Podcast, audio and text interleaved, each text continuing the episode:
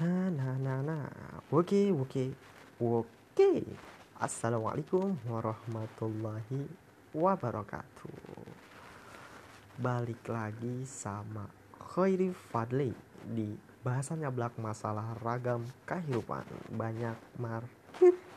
Oke teman-teman, di pembahasan kali ini banyak markir akan membahas tentang menyepelekan orang lain Nah, di sini kita semua jangan sekali-kali menyepelekan orang lain, teman-teman.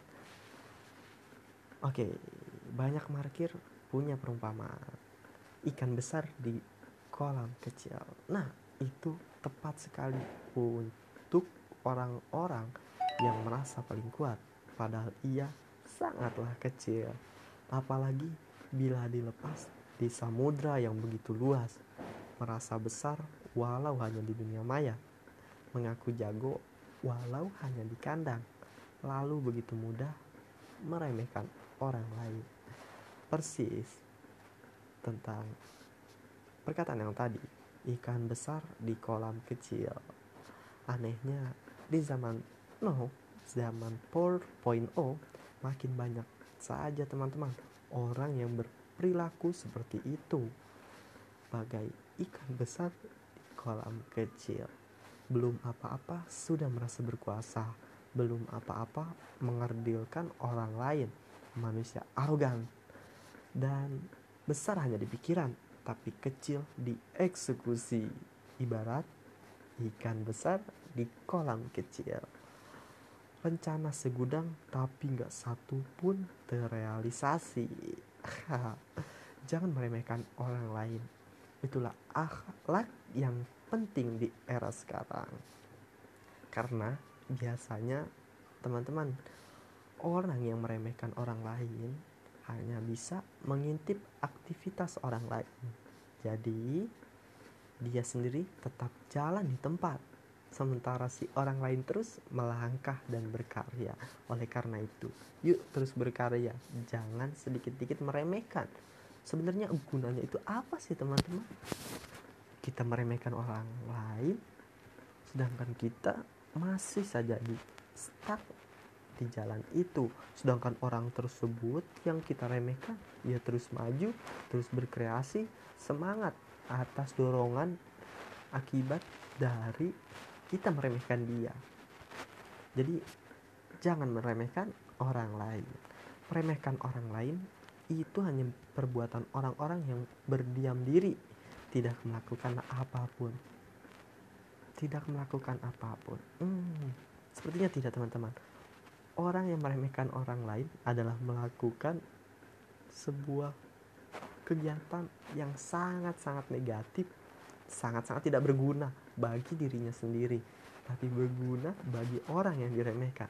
Karena orang yang diremehkan akan terus semangat untuk melakukan sebuah hal dan untuk membuktikan kepada orang yang meremehkannya bahwa dirinya itu tidak dapat lagi diremehkan.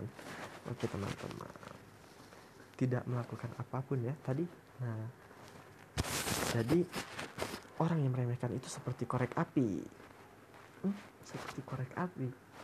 Kita sering lupa satu pohon itu bisa dipakai untuk membuat jutaan batang korek api. Maksudnya begitu teman-teman. Tapi satu batang korek api juga dapat membakar jutaan pohon. Maka wajar satu pikiran negatif juga terlalu mudah untuk membakar jutaan pikiran positif yang kita punya. Jadi jangan sekali-kali berpikiran negatif. Dalam ilmu Islam asik ilmu Islam. Dalam pengetahuan agama kita pasti sering sekali mendengar kata suuzon. Nah oleh karena itu tahu kan suuzon itu apa? Ya suuzon itu berprasangka buruk. Ya bisa digaris besarkan itu adalah sebuah pikiran negatif kan ya? Nah oleh karena itu yuk bangkitkan husnuzon pikiran-pikiran positif Oke teman-teman, semua manusia di belahan dunia mana pun sepakat korek api itu punya kepala. Ya, itu yang hitamnya itu loh. Nah tapi nggak punya otak. Benar nggak? Iyalah. Maka tiap kali ada gesekan kecil sang korek api mudah terbakar lalu membakar orang-orang yang terburu-buru memfonis menghujat dan meremehkan orang lain. Persis seperti ikan besar di kolam kecil. Merasa mampu padahal tidak mampu. Ha. oke teman-teman. Sekali lagi jangan remehkan siapa pun. Jangan remehkan siapa pun. Kita dan manusia lain kan punya kepala punya otak juga punya akal sehat. Terus kalau cuma karena gesekan kecil karena beda pendapat bahkan beda pilihan. Kenapa harus terbakar? Kenapa harus marah dan mencaci maki? Kenapa? Sulit menerima realitas atau karena mimpi-mimpi kita yang sulit tercapai? Hmm, jangan meremehkan orang lain. Sekali lagi oke? Okay? kadang burung itu hidup karena makan semut tapi sebaliknya saat burung mati maka semut yang makan burung. Maka jangan remehkan siapa pun. Si kecil bisa memakan si besar. Ketahuilah waktu itu terus berputar. Zaman pun terus bergerak. Bahkan siklus kehidupan tiap orang akan terus berputar. Dari ada hingga tiada. Dari hidup hingga tidak hidup. Dari tiada menjadi ada. Itulah hukum yang terus berputar di dunia ini. Tidak ada yang statis apalagi berhenti semua berputar sesuai takdirnya sesuai kehendaknya. Jadi jangan remehkan siapa pun jangan merendahkan siapa pun dalam hidup. Bukan karena siapa mereka, tapi karena siapa diri kita. Kita mau meng ah salah menyebut. Maaf kita memang boleh berkuasa atau merasa berkuasa. Tapi waktu sungguh lebih berkuasa daripada kita. Waktu kita sakit kita baru tahu bahwa sehat itu sangat penting jauh melebihi harta waktu kita tua, kita baru tahu bahwa muda itu sangat penting karena masih banyak yang belum kita kerjakan. Oleh karena itu, teman-teman muda-mudi di Indonesia maupun di luar negeri, mari bangkit terus berkreasi, berseni. Apalagi di tengah-tengah pandemi, kita banyak di rumah, luangkanlah waktu untuk berkreasi, berimajinasi yang positif tuangkanlah semua kreativitasmu, semua bakatmu, walau di tengah-tengah sulitnya era pandemi seperti ini. Dan iya, teman-teman, mari terus berdoa. Semoga di tahun yang akan datang, tepat di tahun 2021, segera Tuhan mengangkat segala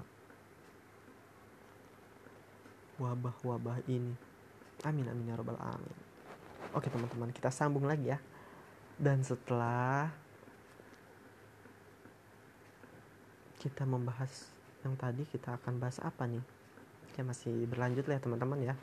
Oke setelah diambang aja kita pun baru tahu ternyata begitu banyak waktu yang terbuang sia-sia begitu teman-teman oleh karena itu nih Khairi saja membuat podcast ini untuk apa meluapkan isi hati, isi otak dengan perbuatan yang positif. Apakah positif membuat sebuah podcast seperti ini? Ya tentu dong. Kenapa sangat pede? Bukan ikan di dalam ikan besar di dalam kolam kecil. Khairi pede membuat ini karena untuk diri Khairi sendiri. Termotivasi dari orang-orang yang sukses. Karena orang-orang sukses itu membuat atau mengerjakan suatu hal dalam waktu yang sangat tepat. Jadi waktunya istirahat ya istirahat. Waktunya bekerja ya bekerja.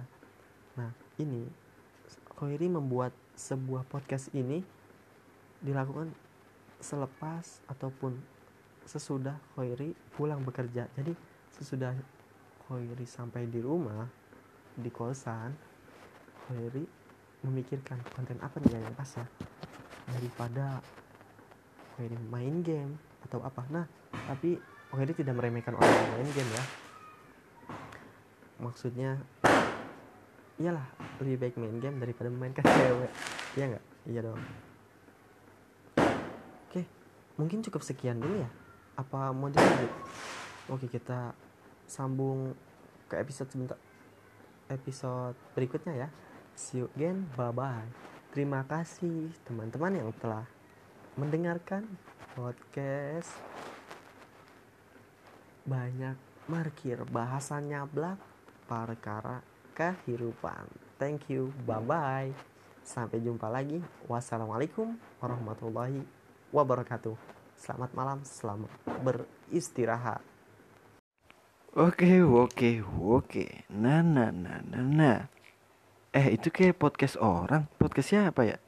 Eits, main rebut baik. Ya, balik lagi di banyak market. Oke, biasa sebelum masuk ke podcast kita opening. Oke, oke, oke.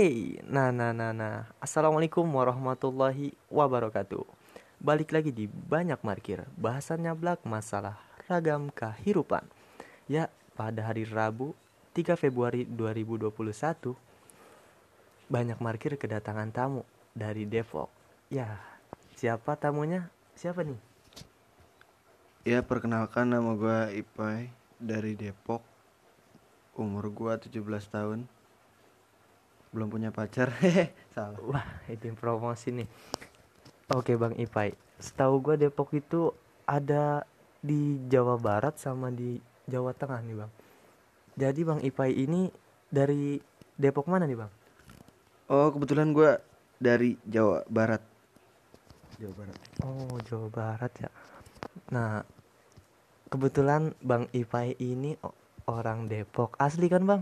Asli dari lahir dari lahir. Wah, berarti tahu dong asal usul nama Depok yang jarang banget orang tahu nih Bang. Coba boleh ceritain nggak Bang? Sedikit aja atau banyak juga nggak apa-apa deh. Boleh, boleh, boleh, boleh. Jadi Depok itu terletak di banyak ya. Jadi gue itu salah satu orang Depok yang berasal dari Jawa Barat. Jadi nama Depok itu uh, nama asli gitu bukan singkatan. Oh, kirain gue kayak Cisalak yang asal usulnya dari apa? Ci itu sebuah tempat yang banyak salaknya. Oh, berarti Depok itu nggak ada singkatannya gitu ya, Bang? Iya, jadi Depok itu nama asli. Disebut asli karena pemberian nama Depok muncul dari orang pribumi asli gitu.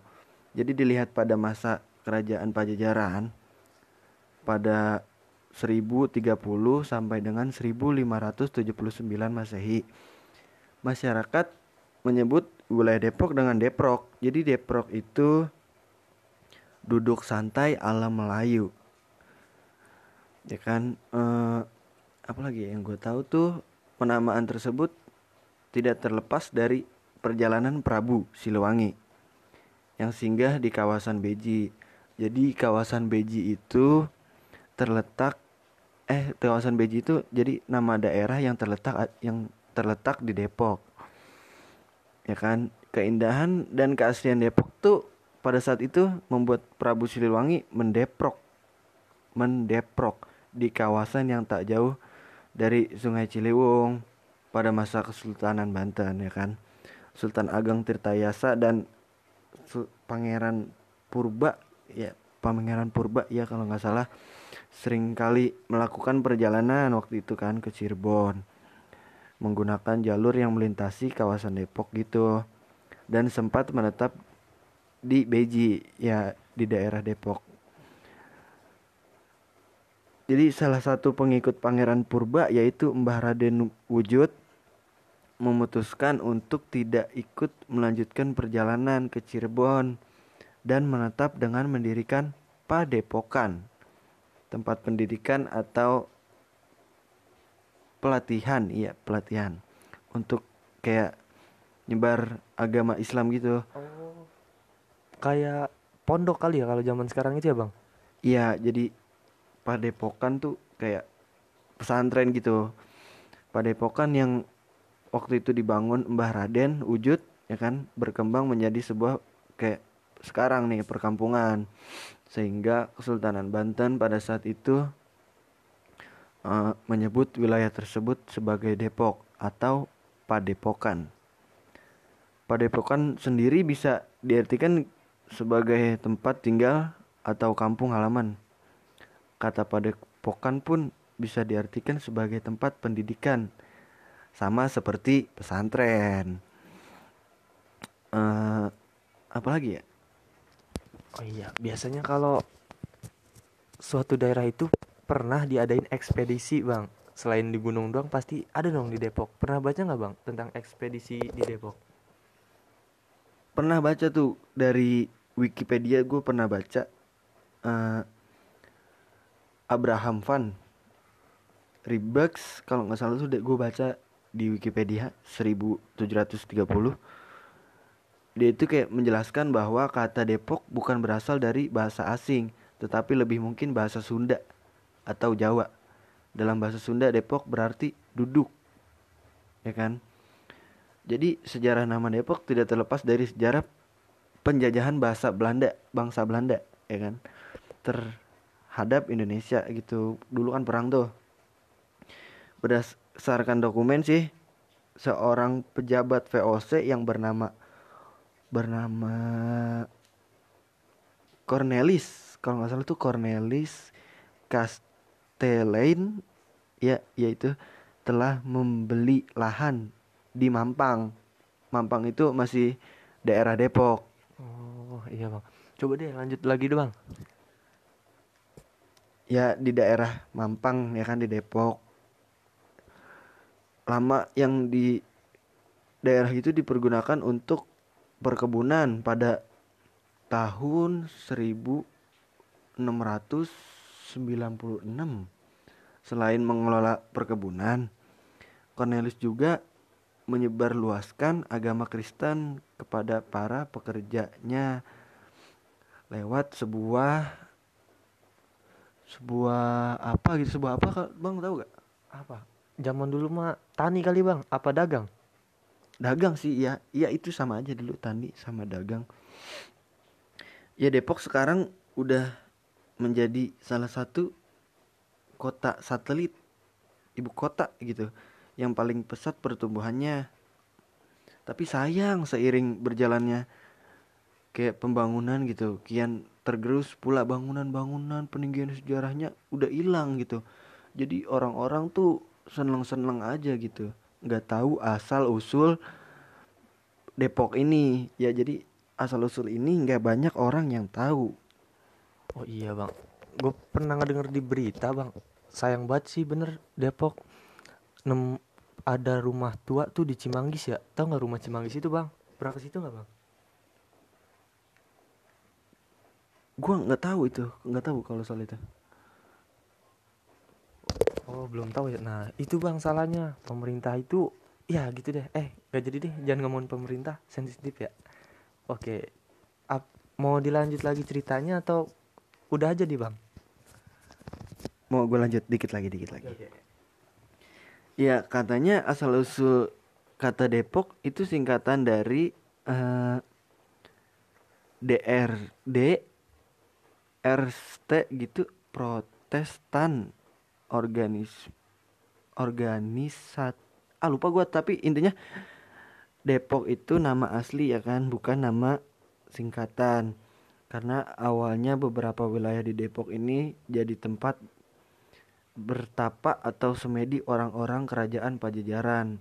Ada bekasnya kayak tempat mereka bertapa di Jawa Tengah salah satunya. Eh di Jawa Barat banyak padepokan. Di sini juga ada di Jawa Barat ada di Jawa Tengah ada. Jadi bukan asal kata dari singkatan ini singkatan itu. Itu salah dan sudah saya bantah. Udah sih. Gitu aja sih mungkin jadi Depok itu menurut gua sendiri sih ya itu kampung gua jadi sejarahnya gua tuh harus tahu gitu Oh iya bener banget bang.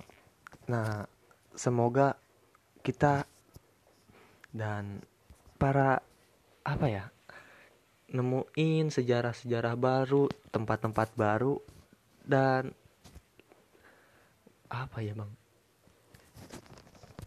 sejarah baru sih kalau kata gua itu mm, semua orang tuh harus tahu gitu nama kayak asal usul daerah dia masing-masing gitu jadi kita bisa sebar luaskan sejarah tersebut. Pasti setiap daerah tuh pasti ada sejarahnya. Kayak misalkan Depok Bogor Jakarta itu pasti ada asal usulnya. Dulunya gimana ya kan? Eh, pernah ada apa di daerah tersebut? Pernah kejadian apa kan? Pasti ada usul-usulnya bang gitu. Nah apa ini udah lumayan nih bang durasinya? Masih mau dilanjut apa gimana bang? udah sih mungkin jadi pesan gua buat anak-anak muda gitu ya lu tuh jangan gimana jangan kayak nongkrong sana sini tapi ilmu lu tuh nggak ada gitu lu nongkrong nggak dapat apa-apa lu nggak menghasilkan ilmu ya kan kudunya lu nongkrong eh, kayak cerita gitu cerita-cerita sejarah ya kan. Jangan ceritain cewek mulu ya. Anak muda nih dengerin. Pokoknya belajar ya kan buat para pelajar terus belajar. Yang udah tua juga belajar ya kan. Semua kita eh, harus banyak belajar ya kan. Jadi pesan gua sih itu aja buat orang-orang di luar sana. Udah mungkin itu aja Oke, makasih banyak nih Bang Ipai. Kita dapat ilmu baru ya. Oke. Jadi untuk teman-teman sekalian yang dari Bogor, Jakarta, Bandung, Surabaya ataupun dari mana saja di Indonesia, yuk kita share yang tahu sejarah daerahnya. Yuk share ke email kita ya. Oke, kita tutup podcast kali ini. Terima kasih telah menonton. Sekian. Terima kasih. Selamat malam. Selamat pagi, selamat siang, selamat sore. Oke, oke, oke. Nah, nah, nah, nah, nah. Eh, itu kayak podcast orang. Podcastnya apa ya? Eits, main rebut baik. Ya, balik lagi di banyak market. Oke, biasa sebelum masuk ke podcast kita opening. Oke, oke, oke. Nah, nah, nah, nah. Assalamualaikum warahmatullahi wabarakatuh. Balik lagi di banyak markir. Bahasannya blak masalah ragam kehidupan. Ya, pada hari Rabu 3 Februari 2021 banyak markir kedatangan tamu dari Depok. Ya, siapa tamunya? Siapa nih? Ya, perkenalkan nama gua Ipai dari Depok. Umur gua 17 tahun. Belum punya pacar. Salah. Wah, ini promosi nih. Oke, Bang Ipai. Setahu gua Depok itu ada di Jawa Barat sama di Jawa Tengah nih, Bang. Jadi Bang Ipai ini dari Depok mana nih, Bang? Oh, kebetulan gua dari Jawa Barat. Jawa Barat. Oh, Jawa Barat ya. Nah, kebetulan Bang Ipai ini orang Depok. Asli kan, Bang? Asli dari lahir dari lahir. Wah, berarti tahu dong asal usul nama Depok yang jarang banget orang tahu nih bang. Coba boleh ceritain nggak bang? Sedikit aja atau banyak juga nggak apa-apa deh. Boleh, boleh, boleh, boleh. Jadi Depok itu terletak di banyak ya. Jadi gua itu salah satu orang Depok yang berasal dari Jawa Barat. Jadi nama Depok itu eh, nama asli gitu, bukan singkatan. Oh, kirain gua kayak Cisalak yang asal usulnya dari apa? Ci itu sebuah tempat yang banyak salaknya. Oh, berarti Depok itu nggak ada singkatannya gitu ya bang? Iya, jadi Depok itu nama asli. Disebut asli karena pemberian nama Depok muncul dari orang pribumi asli gitu. Jadi dilihat pada masa kerajaan Pajajaran pada 1030 sampai dengan 1579 Masehi. Masyarakat menyebut wilayah Depok dengan Deprok. Jadi Deprok itu duduk santai ala Melayu. Ya kan eh, apa lagi yang gue tahu tuh penamaan tersebut tidak terlepas dari perjalanan Prabu Siliwangi yang singgah di kawasan Beji. Jadi kawasan Beji itu terletak eh kawasan Beji itu jadi nama daerah yang terletak yang terletak di Depok.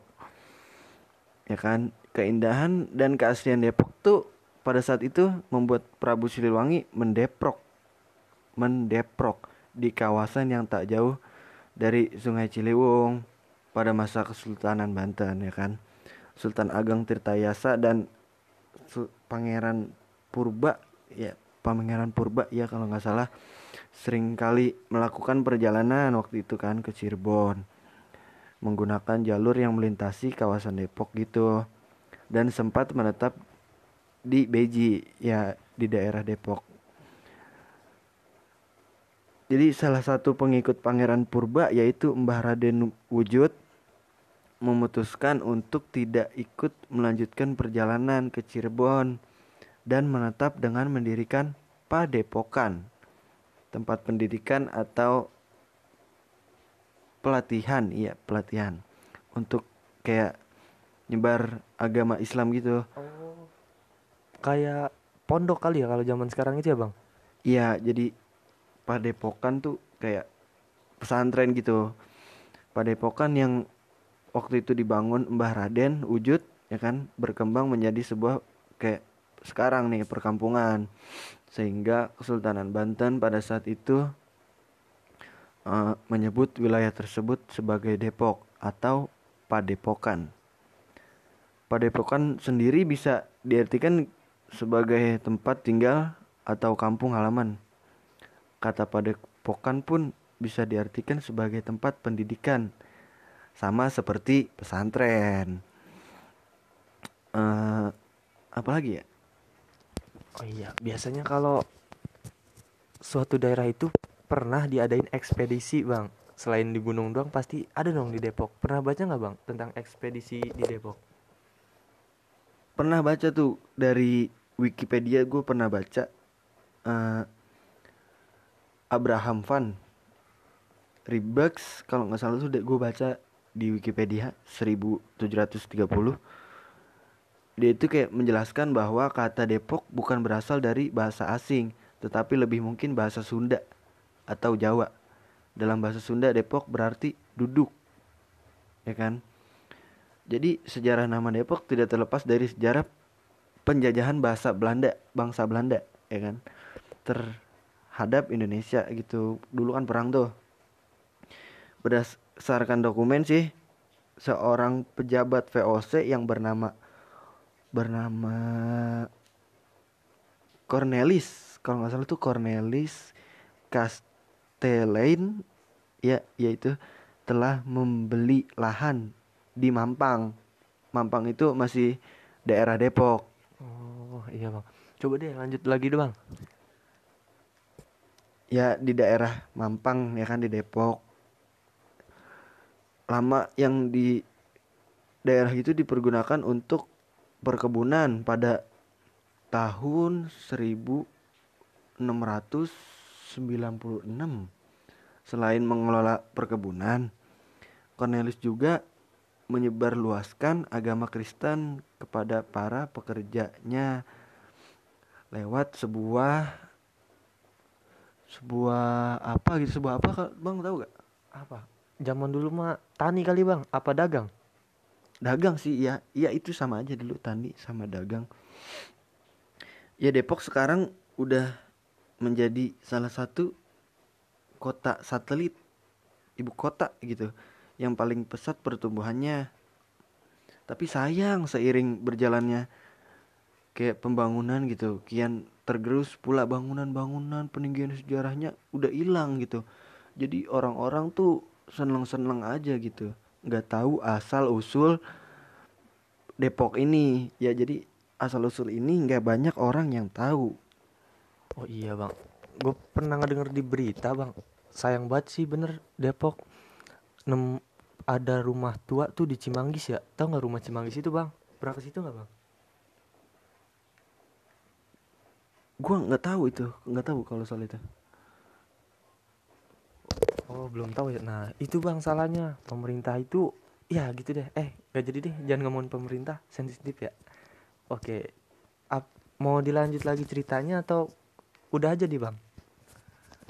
mau gue lanjut dikit lagi dikit lagi ya katanya asal usul kata Depok itu singkatan dari eh, DRD RST gitu Protestan organis organisat ah lupa gua tapi intinya Depok itu nama asli ya kan bukan nama singkatan karena awalnya beberapa wilayah di Depok ini jadi tempat bertapa atau semedi orang-orang kerajaan Pajajaran. Ada bekasnya, kayak tempat mereka bertapa di Jawa Tengah, salah satunya. Eh di Jawa Barat banyak padepokan. Di sini juga ada di Jawa Barat ada di Jawa Tengah ada. Jadi bukan asal kata dari singkatan ini singkatan itu. Itu salah dan sudah saya bantah. Udah sih, gitu aja sih mungkin. Jadi Depok itu menurut gua sendiri sih ya itu kampung gua jadi sejarahnya gua tuh harus tahu gitu Oh iya bener banget bang. Nah semoga kita dan para apa ya nemuin sejarah-sejarah baru, tempat-tempat baru dan apa ya bang? sejarah baru sih kalau kata gua itu mm, semua orang tuh harus tahu gitu nama kayak asal usul daerah dia masing-masing gitu jadi kita bisa sebar luaskan sejarah tersebut. Pasti setiap daerah tuh pasti ada sejarahnya. Kayak misalkan Depok Bogor Jakarta itu pasti ada asal usulnya dulunya gimana ya kan? Eh, pernah ada apa di daerah tersebut? Pernah kejadian apa kan? Pasti ada usul-usulnya bang gitu. Nah apa ini udah lumayan nih bang durasinya? Masih mau dilanjut apa gimana bang? udah sih mungkin jadi pesan gua buat anak-anak muda gitu ya lu tuh jangan gimana jangan kayak nongkrong sana sini tapi ilmu lu tuh nggak ada gitu lu nongkrong nggak dapat apa-apa lu nggak menghasilkan ilmu ya kan kudunya lu nongkrong eh, kayak cerita gitu cerita cerita sejarah ya kan. Jangan ceritain cewek mulu ya. Anak muda nih dengerin. Pokoknya belajar ya kan. Buat para pelajar terus belajar. Yang udah tua juga belajar ya kan. Semua kita eh, harus banyak belajar ya kan. Jadi pesan gua sih itu aja buat orang-orang di luar sana. Dan mungkin itu aja Oke, makasih banyak nih Bang Ipai. Kita dapat ilmu baru ya. Oke. Jadi untuk teman-teman sekalian yang dari Bogor, Jakarta, Bandung, Surabaya ataupun dari mana saja di Indonesia, yuk kita share yang tahu sejarah daerahnya.